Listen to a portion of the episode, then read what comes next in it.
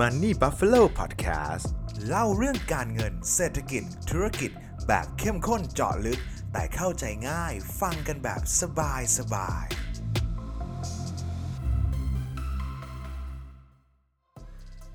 ทำไมประเทศไทยเราต้องเร่งเปิดประเทศ ทั้งๆทที่การระบาดยังรุนแรงอย่างต่อเนื่อง เหตุเป็นเพราะอะไร วันนี้ผมมีเรื่องมาเล่าให้ฟังครับ ยินดีต้อนรับทุกท่านนะครับ กลับเข้าสู่รายการ Money Buffalo Podcast นะครับ ช่วงนี้นะครับก็เป็นช่วงที่ล็อกดาวน์อีกแล้วนะครับ เป็นรอบที่ 4 แล้วนะครับ ก็เจ็บจนช้ำแล้วก็ชินกันไปเองนะครับ ก็ช่วงนี้ก็อยากให้ทุกท่านดูแลรักษากาย รักษาใจรักษาเงินในกระเป๋ากันให้ดีนะครับ ในช่วงเวลาแบบนี้คือเป็นช่วงที่เดือดร้อนกันทุกคนจริง ๆ นะครับ แล้วเราก็ยังไม่รู้เลยนะครับว่าในอนาคตเนี่ยมันจะเป็นอย่างไรต่อไป เพราะว่าเราเพิ่งล็อกดาวน์ตรงวันจันทร์วันที่ 12 นี้ใช่ไหมครับ แล้วตัวเลขผู้ติดเชื้อเนี่ยก็ยังเพิ่มขึ้นสูงเรื่อย ๆ อย่างต่อเนื่องนะครับ ซึ่งจากนักวิเคราะห์หลาย ๆ ที่จากสถานการณ์ที่ต่างประเทศที่เกิดขึ้นนะครับ แล้วก็ถ้าลองลองย้อนเอาโมเดลที่ต่างประเทศมาวางที่ไทยเนี่ยครับ เขาคาดกันว่า 2 อาทิตย์นะครับ น่าจะไม่เพียงพอต่อการ recover จำนวนผู้ติดเชื้อแล้วก็การแพร่ระบาดนะครับ อาจจะต้องมีการใช้ถึง 4 อาทิตย์เป็นอย่างน้อย หรือว่าล็อกดาวน์อย่างน้อย 1 เดือนนั่นเองนะครับ ก็ถือว่าเป็นระยะเวลาที่สำหรับผมถือว่าเอาเรื่องมากๆนะครับ ถือว่านานนะครับสำหรับสำหรับการปิดเมืองนะครับ ซึ่งสำหรับตัวผมเนี่ยก็เป็นเจ้าของกิจการคนหนึ่งที่ได้รับผลกระทบเช่นกัน แต่ว่าอาจจะไม่ได้รับ ผลกระทบโดยตรงนะครับ โดยที่ถ้าเกิดใครทำร้านอาหาร ผับบาร์ต่างๆเนี่ยผมว่าถูกสั่งปิด อันนี้เจ็บตัวเต็มๆนะครับ แต่ว่าสุดท้ายล่าสุดก็มีนโยบายเยียวยามาครับ แต่ผมก็เชื่อว่ามันไม่ได้ช่วยอะไรมากหรอกครับ มันแค่ชะลอความเจ็บปวดเท่านั้นเองนะครับ แล้วก็วันนี้นะครับผมก็จะมาชวนคุยเรื่องเกี่ยวกับวัคซีน เกี่ยวกับการเปิดประเทศ เกี่ยวกับการท่องเที่ยวอะไรแบบนี้แล้วกันนะครับ ให้มันอยู่ในธีมตรงนี้ซะหน่อยนะครับ คือจริงๆเนี่ยถ้าเกิดเราติดตามข่าวอย่างต่อเนื่อง หรือว่าอย่างที่เรารู้กันเนี่ยแหละครับว่าประเทศไทยเราเนี่ยครับเราเร่งที่จะเปิดประเทศอย่างมากนะครับ แต่ว่าด้วยฟ a ซิลิตี้หลายๆอย่างเรื่องจำนวนผู้ฉีดวัคซีนเรื่องการมาตรการต่างๆเนี่ยครับมันยังไม่พร้อมเท่าไหร่นะครับ จึงเราก็เลยมี Magic Number มาตัวหนึ่งนะครับ ท่านนายกรัฐมนตรีบอกเรานะครับว่าเราจะเปิดประเทศให้ได้ภายใน 120 วันนับตั้งแต่วันที่ 1 กรกฎาคมนะครับ โดยที่เราเปิดประเทศแล้วให้ ต่างชาติเข้ามาได้เลยครับ ก็คือภูเก็ต Sandbox เป็นที่แรกนะครับ เราจะเห็นได้ว่ามันจะมีความพยายามที่อยากเปิดประเทศแบบมาก ๆ เลยนะครับ ซึ่งโดยตาม common sense แล้วครับ เรารู้สึกว่า เฮ้ย ประเทศไทยเราเนี่ยมันยังระบาดหนักอยู่เลยนะ 10 จังหวัดที่ได้อยู่ในเขตควบคุมสูงสุดเนี่ยก็ยังระบาดหนักอยู่เลย แล้วทำไมยังดิ้นรนเปิดประเทศเสี่ยงเอาเชื้อข้างนอกเข้ามา แล้วทีเนี้ยเปิดประเทศข้างนอกเนี่ยครับ ต่อให้เราเปิดก็จริง แต่ก็ไม่รู้ว่าต่างชาติจะมาหรือเปล่าถูกไหมครับ ทีเนี้ยมันมีเหตุผลอยู่ครับว่าทำไมประเทศไทยเราต้องเร่งเปิดประเทศนะครับ ผมอาจจะจ่าหัวแรงๆไว้แบบนี้เลยนะครับว่า ถ้าประเทศไทยไม่สามารถเปิดประเทศ แล้วดึงนักท่องเที่ยวกลับมาได้เท่าเดิมนะครับ เศรษฐกิจไทยไม่มีวันฟื้นเลยครับ ผมอาจจะใช้คำนี้แล้วมันค่อนข้างแรงนะครับ มันมีเหตุผลของมันที่ว่า เศรษฐกิจของไทยเรานะครับพึ่งพาภาคท่องเที่ยวถ้าเกิดเราย้อนกลับไปปี 2562 นะครับ ช่วงเวลานั้นก็คือเที่ยวกันทั้งปีถูกไหมครับยอดนักท่องเที่ยวพีคสูงสุดเอ่อ2563 มันเริ่มระบาดโควิดแล้วมันอาจจะไม่เหมาะกับการดึงตัวเลขมาเท่าไหร่นะเพราะว่าจำนวนท่องเที่ยวลดนะครับแต่ว่าถ้าเกิดเราย้อนไปปี 62 61 60 เนี่ยครับได้กลับไปเนี่ยปี 62 เนี่ยคือ มีนักท่องเที่ยวเข้ามาประมาณ 40 ล้านคนก็ 39.8 ล้านตี 40กลมๆแล้วกันนะครับแล้วก็ 10 ล้านคนจากตรงนั้นคือเป็นนักท่องเที่ยวจีนนะครับ แล้วนักท่องเที่ยวจีนเนี่ยมันเคยมีการเก็บข้อมูลนะครับว่านักท่องเที่ยวจีนเข้ามาเนี่ยครับมีการ spending ประมาณ 50,000 ต่อหัว ดังนั้นหมายความว่า 10 ล้านที่เข้ามานะครับจำนวนคนเนี่ยคูณ 50,000 ก็มีเงินอย่างน้อย5แสนล้านวิ่งหมุนเวียนอยู่ในระบบนะครับแล้วการที่นักท่องเที่ยวจีนใช้จ่าย 5 0 0แสนล้านเนี่ยครับบางทีเขาไปซื้อของในเซเว่นด้วยเงินสด ไปซื้อของร้านขายของชำไปทานอาหารที่ร้านอาหารนะครับ ตัวเลขเหล่านั้นเนี่ยครับบางทีไม่ได้ถูกคำนวณเป็นมาจากนักท่องเที่ยวนะครับ มันถูกคำนวณอยู่ในตัว C consumption คือ GDP เราครับจะถูกคำนวณจาก C ก็คือ consumption ภาคภาคบริโภคของเรานะครับ I คือ investment ก็คือการลงทุนของภาคเอกชน G คือ government spending แล้วก็ X ลบ M ก็คือ export ลบ import นะครับ บางทีการใช้จ่ายของ นักท่องเที่ยวนะครับ มันก็หลงหลงเข้ามาอยู่ในตัว C เหมือนกัน ดังนั้นผมเชื่อว่าข้อมูลที่มีที่บอกว่าเอ้ยนักท่องเที่ยวจีนใช้จ่ายห้าหมื่นจริง ๆ มีแนวโน้มที่จะสูงกว่านั้นมากเลยนะครับดังนั้นเนี่ยถ้าเกิดโดยภาพรวมแล้วนะครับ เราจะเห็นว่านักท่องเที่ยวเข้ามาเนี่ยไม่ใช่แค่นักท่องเที่ยวจีนแต่นักท่องเที่ยวทั้งหมดนะครับเข้ามา 40 ล้านคนต่อปีนะครับ ถ้าเกิด ใช้ 50,000 บาทต่อคนเท่ากับนักท่องเที่ยวจีน แต่ผมเชื่อว่าจีนมือหนักครับ แต่ว่าสมมุติแล้วกันนะครับ มันก็จะมีเงินประมาณ 2 ล้านล้านหมุนเวียนอยู่ในระบบ ซึ่งถือว่าเป็นตัวเลขที่เยอะมากนะครับ ดังนั้นเนี่ยเราก็จะเห็นเลยว่าเรามีความพยายามนะครับในการจะเปิดประเทศโดยที่เราไม่รอ 120 วันแล้ว เราทดลองทำภูเก็ต Sandbox เลยจะได้ยินข่าวกันใช่ไหมภูเก็ต Sandbox ก็คือการทดลองให้นักท่องเที่ยวที่ได้รับวัคซีนครบ 2 โดสแล้วนะครับมีดราม่าด้วยนะครับว่าเอออย่าง Johnson Johnson ฉีดโดสเดียวสำเร็จเลยนะครับ แล้วพอบันทึกวัคซีนเนี่ยมีฉีดโดสเดียวเข้าประเทศไม่ได้นะครับเป็นดราม่าที่ตลกเหมือนกันนะครับว่าเฮ้ยทำไมระบบของเราถึงไม่มีการตรวจสอบหรือว่าศึกษาเรื่องของ vaccine passport ตัวนี้เลยเหรอว่ามันจะต้องฉีดกี่โดสนะครับ ซึ่งมันก็ค่อนข้างตลกนิดนึงแล้วกันนะครับเอ่ออย่างภูเก็ตเนี่ยเหตุผลที่ต้องเป็นภูเก็ตนะครับ เพราะว่าต่างชาติเนี่ยครับเลือกภูเก็ตเป็นอันดับ 2 ในประเทศไทยที่จะมาเยี่ยมชมครับเอ่อจังหวัดแรกคือ Bangkok ก็คือกรุงเทพนะครับ อันที่ 2 นี่คือภูเก็ตเลยคือกรุงเทพเนี่ยมันยังเปิดไม่ได้แน่นอนครับ เพราะว่าทั้งเรื่องธุรกิจทั้งเรื่องคนที่อยู่อาศัยเนี่ยค่อนข้างอยู่เยอะนะครับดังนั้นการเปิดนักท่องเที่ยวเข้ามาถือว่าเป็นความเสี่ยงนะครับแต่อย่างภูเก็ตเนี่ยมันถือว่าเป็นเมืองท่องเที่ยวอันดับหนึ่งของประเทศไทยนะครับถามว่ามันท่องเที่ยวอันดับหนึ่งขนาดไหนนะครับเป็นอันดับสองของประเทศไทย เป็นเมืองท่องเที่ยวอันดับหนึ่งของประเทศไทย เป็นอันดับ 14 ของโลกนะครับ ซึ่งถือว่าเป็น destination ที่เขาโหวตว่าภูเก็ตเนี่ย you ต้องมาเป็นอันดับที่ 14 ถ้าเกิด you ไปไล่มาแล้วภูเก็ตอยู่ที่อันดับที่ 14 เลยนะครับ ทีนี้เนี่ยเออนักท่องเที่ยวที่เข้าภูเก็ตไปเมื่อปี 2562ครับคือ 10 ล้าน5แสนคนโดยประมาณนะครับ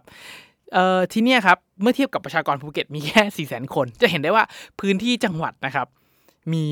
เมื่อเทียบกับประชากรและจำนวนนักท่องเที่ยวเนี่ยมันเป็นจังหวัดที่ค่อนข้างเหงาจังหวัดหนึ่งเลยคือต้องต้องเกริ่นกับทุกท่านอย่างนี้ก่อนว่าเออภรรยาผมเนี่ยนะครับแฟนผมเนี่ยเป็นคนภูเก็ต ดังนั้นผมมีช่วงเวลาที่ขึ้นลงภูเก็ตบ่อยมากนะครับมีอยู่ช่วงหนึ่งก็ต้องเห็นช่วงที่ก่อนเกิดระบาด แล้วก็ช่วงที่เกิดระบาดด้วยนะครับมีโอกาสได้ไปทั้งสองช่วงเลย จะเห็นถึงความแตกต่างของร้านค้า ความเงียบเหงาของถนนของร้านค้าของโรงแรมนะครับของราคาอาหารที่มันแบบ ใครไปเที่ยวภูเก็ตในช่วงที่เกิดโควิดระบาดแบบนี้อาหารทะเลถูกมากนะครับ โรงแรมก็ถูกนะครับ รถก็ไม่ติดนะครับ ภูเก็ตเป็นเมืองเมืองหนึ่งที่รถติดมากนะครับ แต่ว่าตอนตอนเกิดโควิดระบาดนี่คือรถไม่ติดเลยนะครับจะเราจะเห็นได้ว่าภูเก็ตเนี่ยมีร้านอาหารมีที่พักมีฟ a ซิลิตี้ต่างๆ ที่เอาไว้รองรับนักท่องเที่ยวนะครับ คน local คนภูเก็ตเองอะครับ น้อยคนน้อยกลุ่มมากๆที่จะไปเที่ยวตามสถานที่ที่ถูกสร้างไว้สำหรับนักท่องเที่ยว ป่าตองนี่อย่างเหงาเลยครับเซ็นทรัลป่าตองนี่ถึงขั้นปิดตัวเลยนะครับ เราจะเห็นได้ว่า การท่องเที่ยวเนี่ยครับมันมีความสำคัญกับประเทศไทยสูงมากนะครับนี่ยังไม่นับว่าถ้าภูเก็ต Sandbox สำเร็จ แล้วต้องไปทำ Sandbox กับที่อื่นๆด้วยนะครับ ซึ่งเราต้องติดตามดูกันนะ แต่ส่วนตัวผมเชื่อว่าการทำภูเก็ต Sandbox เนี่ยครับมัน อาจจะไม่ได้ประสิทธิภาพเท่าที่ควร เพราะว่าสมมติว่าร้านค้ามีหนึ่งร้านค้าเปิดมันมีคนมาทานเต็มร้านเลยร้านนี้ก็ได้รายได้ไปถูกไหมแต่ถ้าสมมติว่าสิบร้านค้าที่อยู่ละแวกนั้นเปิดพึบหมดเหมือนกันหมดนะครับแต่ถ้าจำนวนคนมาไม่ถึง 10 เท่าจากที่มันเคยเป็นนะครับมันก็จะเกิดการแย่ง market share กัน พอมันเกิดแย่งกันปุ๊บมันก็จะมีร้านค้าที่ตายครับเพราะว่าซื้อสต็อกของมาปุ๊บขายไม่ได้ของเน่าของเสียเป็น inventory เน่าไปอีกนะครับมันก็ยังเป็นปัญหาประมาณพวกนี้เพราะว่าผมเชื่อว่าลึกๆเนี่ยผมเชื่อว่าต่อให้เราเปิดประเทศต้อนรับ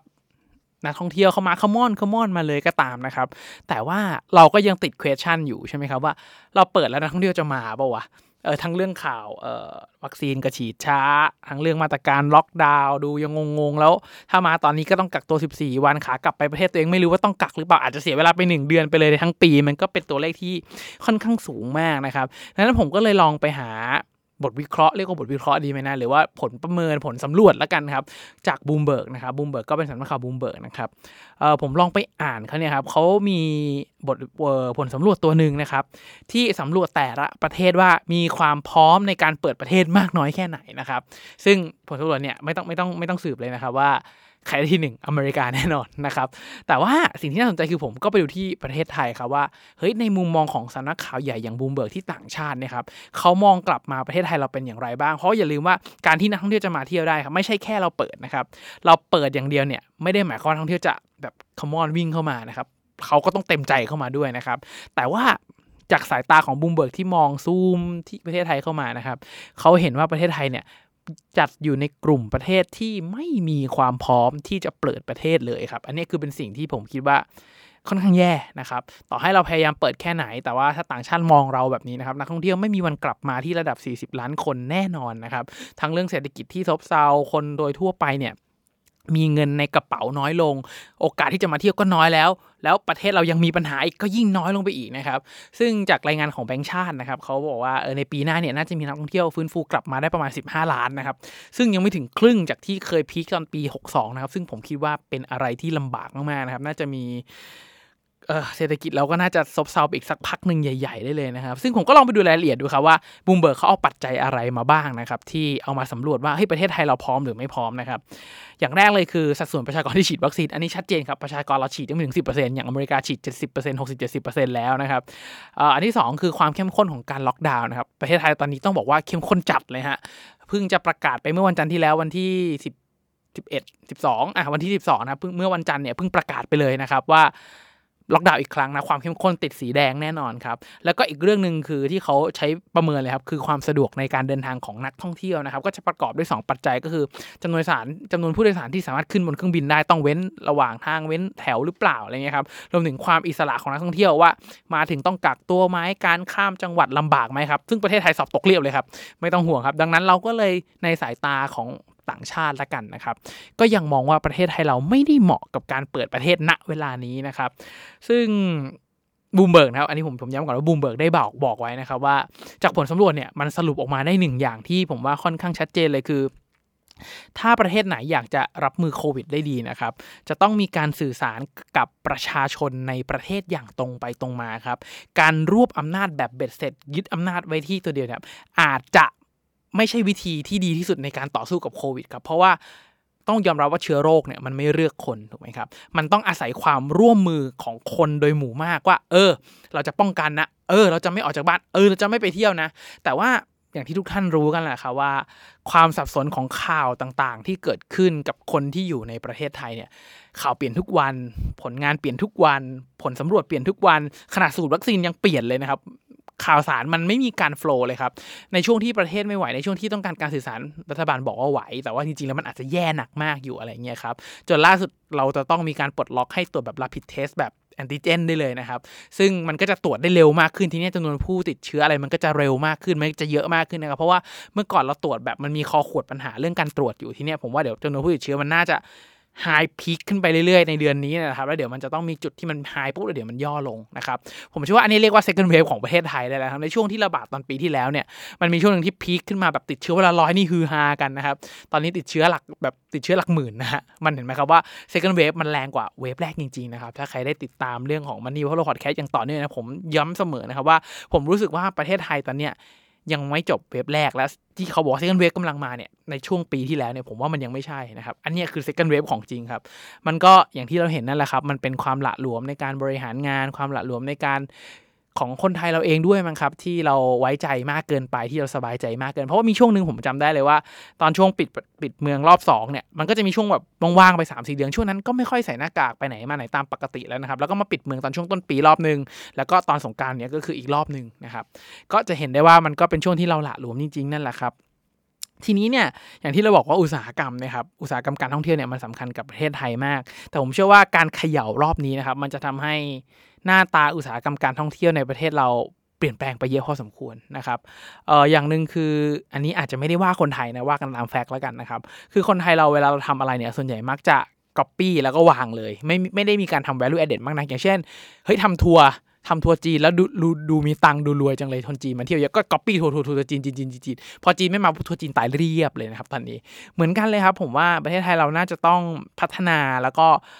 อย่าง SME เนี่ยถ้าเกิดเอาแต่ทำท่องเที่ยวเอาแต่ copy and paste แบบนี้มันโตยากครับ มันอาจจะต้องไปดูเรื่องของ value added เรื่องของอะไรเพิ่มเติมในอนาคตด้วยถึงจะ ผมว่าเศรษฐกิจไทยมันน่าจะเขย่าสักพักหนึ่งแล้ว ท่องเที่ยวน่าจะเป็นสัดส่วนของ GDP ที่น้อยลงไปอีกหลายปีเลยครับ เพราะว่าอย่าลืมว่านักท่องเที่ยวมา ไม่เต็มอีกครับปีหน้าคาดการว่าน่าจะมายังไม่ถึงครึ่งนะฮะแล้วจำนวนผู้ประกอบการที่ล้มหายตายจากไปเนี่ยกว่าเขาจะกลับมาตั้งตัวได้กว่าจะกลับมาอะไรได้เนี่ยผมว่าใช้เวลารีคอเวอร์เป็น 3 ปีเป็นอย่างน้อยนะครับ กลุ่มคนเนี้ยระหว่าง 3 ปีนี้นะครับมันก็อาจจะต้องโรเตทไปทำอย่างอื่นที่มันสร้างรายได้เลี้ยงตัวเองได้ก่อนไม่ใช่รอว่านักท่องเที่ยวไม่มารอประเทศเปิดนะครับ เพราะผมเชื่อว่าต่อให้เปิดประเทศจริงนักท่องเที่ยวมา น้อยลงอะครับมันสุดท้ายแล้วมันก็แย่งพายชิ้นเดียวกัน มันก็ไม่มีทางกินอิ่มทุกคนได้นะครับ สุดท้ายมันก็จะรู้สึกว่าเศรษฐกิจไม่ดีนะท่องเที่ยวน้อยแย่จังเลยอยู่ดีนะกันนะครับ ทีเนี้ยไอเรื่องบรรยากาศของการล็อกดาวน์เนี่ยครับมันก็กดดันตลาดหุ้นไทยด้วยส่วนหนึ่งนั่นแหละครับ มันก็เป็นบรรยากาศที่ผมว่ามันซ้ำซากถ้าเกิดถามผมนะครับเอ่อประเทศไทยล็อกดาวน์รอบที่ 4 แล้วทุกๆการการล็อกดาวน์นะครับมันจะมาด้วยการที่ตลาดหุ้นลงอย่างรุนแรง ก็จะมีการปรับตัวลง 3 4 5 10 แล้วแต่รอบแล้วกันนะครับ แต่ว่าผมเชื่อว่าล็อกดาวน์เนี่ยไม่น่าจะใช่ประเด็นหลักที่มากดดันตลาดหุ้นและทำให้ valuation ของตลาดหุ้นเปลี่ยนไปแล้วนะฮะ เหตุการณ์ใดๆก็ตามที่มีชื่อเรียกนะครับ มันก็มักจะไม่ตื่นเต้นแล้วก็ไม่ได้เซ็กซี่ที่คนนักลงทุนจะต้องกลัวแล้วกันนะครับ แต่ว่าสิ่งที่น่าเป็นห่วงในระยะยาวของตลาดหุ้นไทยนะครับ มันคือผมย้ำเสมอว่าตลาดหุ้นไทยมันไม่มีหุ้น tech นะฮะ แล้วอุตสาหกรรมเทคโนโลยีเนี่ยมันเป็นอุตสาหกรรมในอนาคตที่ถ้าใครไม่มีติดพอร์ตไว้ ผมว่าพอร์ตน่าจะเติบโตได้ค่อนข้างยากพอสมควรนะครับน่าจะเติบโตได้ช้าแล้วผมใช้คำนี้แล้วกันนะครับ กว่าค่าเฉลี่ยของตลาดหุ้นโลก ดูอย่างง่ายๆครับ ตลาดหุ้นไทยเนี่ยไม่มีหุ้น tech เออมีหุ้นตัวใหม่ที่ IPO เข้ามาชื่อ c ีเคียวผมก็ยังไม่แน่ใจว่าเรียกมันหุ้น tech ได้ไหมครับมันเป็นเรื่องเกี่ยวกับเอ่อ security ที่เป็นเรื่องเกี่ยวกับ AI อะไรอย่างเงี้ยครับมันก็มีเรื่องเกี่ยวกับเทคโนโลยีเข้ามา แต่ก็ต้องรอดู performance รอดูผลประกอบการไปก่อนนะครับ เพราะ PE ก็ค่อนข้างสูงใช้ได้เลยนะครับณตอนนี้ แล้วก็อีกเรื่องหนึ่งก็คือเรื่องของราคาน้ำมันที่อุตสาหกรรมบ้านเราเนี่ยมัน อิงพลังงานสูงจริงครับเป็นอันดับหนึ่งของตลาดหุ้นบ้านเราเนี่ยถ้าราคาน้ำมันไม่วิ่งแบบนี้ ผมว่าหุ้นไทยก็ทำออทามไฮได้ยากด้วย 2 ปัจจัยเนี่ยครับผมว่าระยะยาวเซ็ตน่าจะซึ่งซึ่งซึมซึมแถวนี้แล้วก็ถามว่าจะไปทำออทามไฮที่พันแปดใหม่ได้ไหมส่วนตัวเอาจริงๆนะครับผมว่ามันยากมากๆนะครับช่วงนี้เราก็เลยจะได้เห็นกระแสการกระจายการลงทุนไปในเอเชียถูกไหมครับกระจายการลงทุนไปที่อเมริกา กระจายลงทุนไปที่หุ้นเทคจีนนะครับกระจายลงทุนไปที่เวียดนามนะครับ สี่การลงทุนเนี่ยครับผมว่าเป็นธีมการลงทุนของปีนี้ปีหน้าเลย ถ้าใครจดได้ลองจดนะครับ แล้วลองหาข้อมูลเพิ่มเติมดูนะครับ ก็จะมีtech จีน มีเอเชีย มีอเมริกานะครับแล้วก็อีกอันนึงคือเวียดนามนะครับ เวียดนามตอนนี้ถ้าเกิดให้ flashback กลับไปเหมือนประเทศไทยตอนปี 2535 เลยครับ เงินทุนไหลเข้าประเทศเพิ่งเปิด ทุกอย่างกำลังมาทุกอย่างกำลัง boom boom boom ฐานการผลิตย้ายไปตั้ง 2535 เลยครับ แล้วผมเชื่อว่าเดี๋ยวมันจะวิ่งไปเรื่อยๆ จนเกิด bubble เหมือนเมืองไทยแน่นอน แต่ว่าตอนนี้ผมว่าซื้อราคาไหนเวียดนาม ต่อให้มันย่อก็กำไรครับ มันมันยังไปได้อีกไกลจริงๆครับ เพราะเงินมันไหลเข้ามาอยู่จริงๆนะครับ แม้ว่าปีที่เกิดโควิดปีที่แล้วเวียดนามยังปิดบวกได้เลยนะครับ ปีนี้ไม่ต้องห่วงครับ ทุกอย่างเออมีวัคซีนมีนู่นมีนี่ถึงว่าเออถึงแม้ที่เวียดนามนะครับจะมีปัญหาเรื่องของจะล็อกดาวน์อีกรอบเพื่อนผมอยู่เวียดนามก็ส่งข่าวมาบอกว่าเฮ้ยเหมือนจะล็อกดาวน์อีกรอบเหมือนไทยเลยว่ะเออแต่ผมว่าการล็อกดาวน์มันก็ ใช้คำว่าเอาอยู่ได้แล้วกันนะครับสำหรับคนเวียดนาม แล้วตลาดหุ้นมันก็วิ่งตามเม็ดเงินนั่นแหละครับ เม็ดเงินไหลเข้าตลาดหุ้นมันก็วิ่งเป็นเรื่องธรรมดาของตลาดการลงทุนแล้วกันนะครับ สุดท้ายนะครับ ถ้าใครมองว่าพอดแคสต์นี้เป็นประโยชน์นะครับ อยากจะรบกวนทุกท่านจริงๆครับ ให้กดไลค์ กดแชร์ กด subscribe นะครับ ในทุกๆช่องทางที่ทุกท่านรับฟังนะครับ เพื่อเป็นกำลังใจให้กับตัวผม เป็นกำลังใจให้กับทีมงาน Money Buffalo นะครับ เพื่อตั้งใจผลิตชิ้นงานดีๆต่อไปนั่นเองนะครับ ยังไงก็ขอให้ทุกท่านโชคดีกับการลงทุนนะครับ